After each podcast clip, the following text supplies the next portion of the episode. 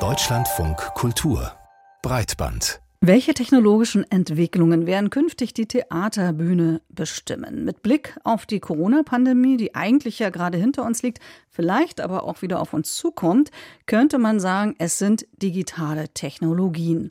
Zumindest versuchen TheatermacherInnen damit die Menschen zu erreichen, teils ambitioniert, teils aber auch aus Verzweiflung heraus wegen Publikumsmangels. Dann ist ja auch immer wieder von Demokratisierung die Rede, also Zugang und Teilhabe für alle, vielleicht sogar Mitbestimmung bei dem, was da eben oben auf der Bühne passiert. Aber ist das denn bitteschön wirklich erfolgreich oder ist das nur so ein Trend, durch den die altehrwürdige Institution Theater eben mal durch muss? Philipp Artel, der hat sich das angeschaut. Vorhang auf für Shadow ein Theaterstück des Dänen Michael Fock.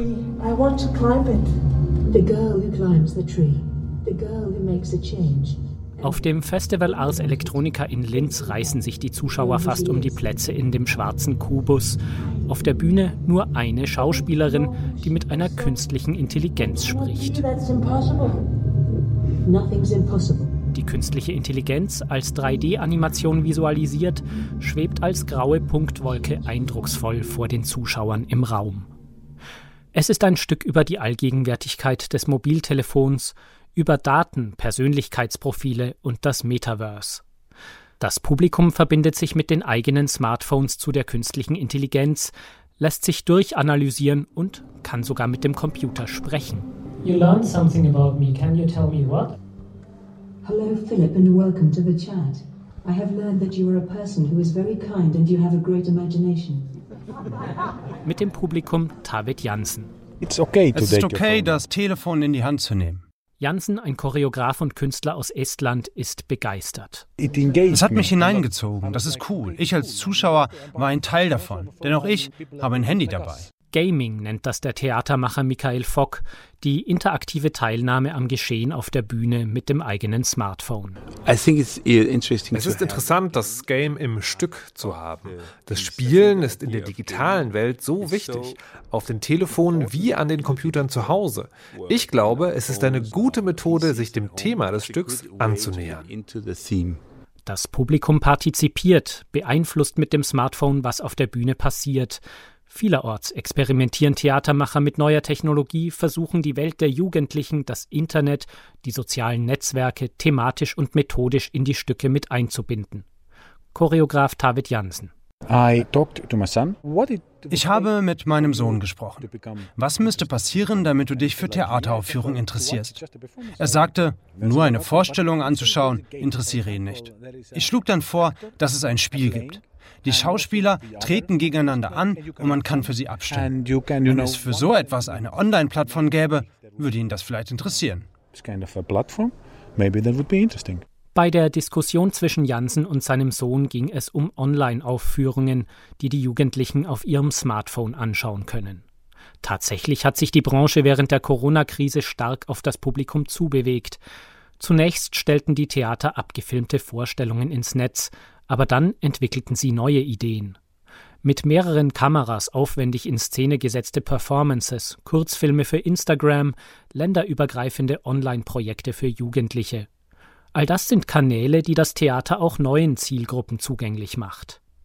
Damit waren die Bühnen zuweilen recht erfolgreich. Beim Schauspielhaus Bochum bezahlten bis zu 2000 Zuschauer für ein Online-Ticket, mehr als doppelt so viele wie in den Theatersaal passen.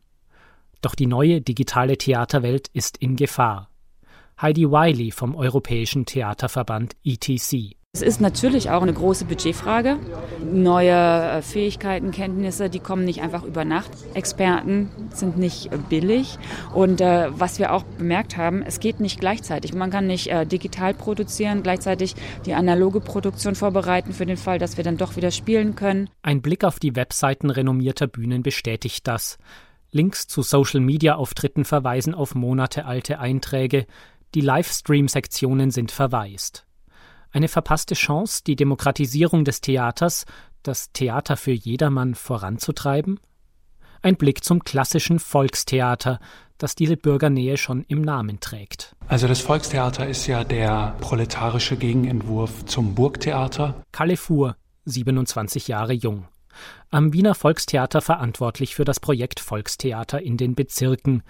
Das Theater für alle, ein Konzept, das dort schon lange vor der Digitalisierung entworfen wurde. Anfang der 50er Jahre hatte die Stadt Wien die Idee, Theater wirklich für alle Menschen in dieser Stadt zugänglich zu machen. Das heißt auch draußen in den Arbeiterinnenbezirken. Und das war Anfang der 50er Jahre bis heute eine revolutionäre Idee. Heute spielen sie in den Wiener Außenbezirken nicht Nestroy oder Schnitzler, nicht leichte Komödien und Klassiker, sondern ein experimentelles Programm, das sich an der Lebensrealität der Menschen orientiert. Vom Stück über das Gesundheitssystem, bei dem ein echter Arzt und eine chronisch kranke Person auf der Bühne stehen, bis hin zur schweren Kost über Vergewaltigungsvorwürfe gegen einen Nationalhelden. Das alles ist erstaunlich analog. Kein Streaming, keine Abstimmung per Handy, keine künstliche Intelligenz. Ich habe, glaube ich, eine Bildschirmzeit von knapp vier Stunden am Tag. Und jetzt eben noch was anzubieten, was diese Bildschirmzeit verlängert, das interessiert mich persönlich einfach nicht. Wir können das ja so gut analog, aber warum wir jetzt auch noch das Netz bespielen müssen, wo es dann auch eine knallharte Konkurrenz gibt, also ich habe einfach keine Sehnsucht danach. Das Theater als Sehnsuchtsort für analoge Erlebnisse, für persönliche Begegnung. Im Kino muss man ja auch ohne Handy auskommen. Und Partizipation, also ein bisschen am Handy mitspielen, mag junge Menschen locken, aber echte demokratische Mitbestimmung ist das deshalb noch lange nicht. Am Ende entscheiden die Zuschauer, ob sie analog erzählte Geschichten noch interessieren und ob sie eine Eintrittskarte kaufen. Auch das ist gelebte Demokratie. Philipp Artelt mit einem Beitrag zu der Frage, wie viel Digitalisierung dem Theater gut tut.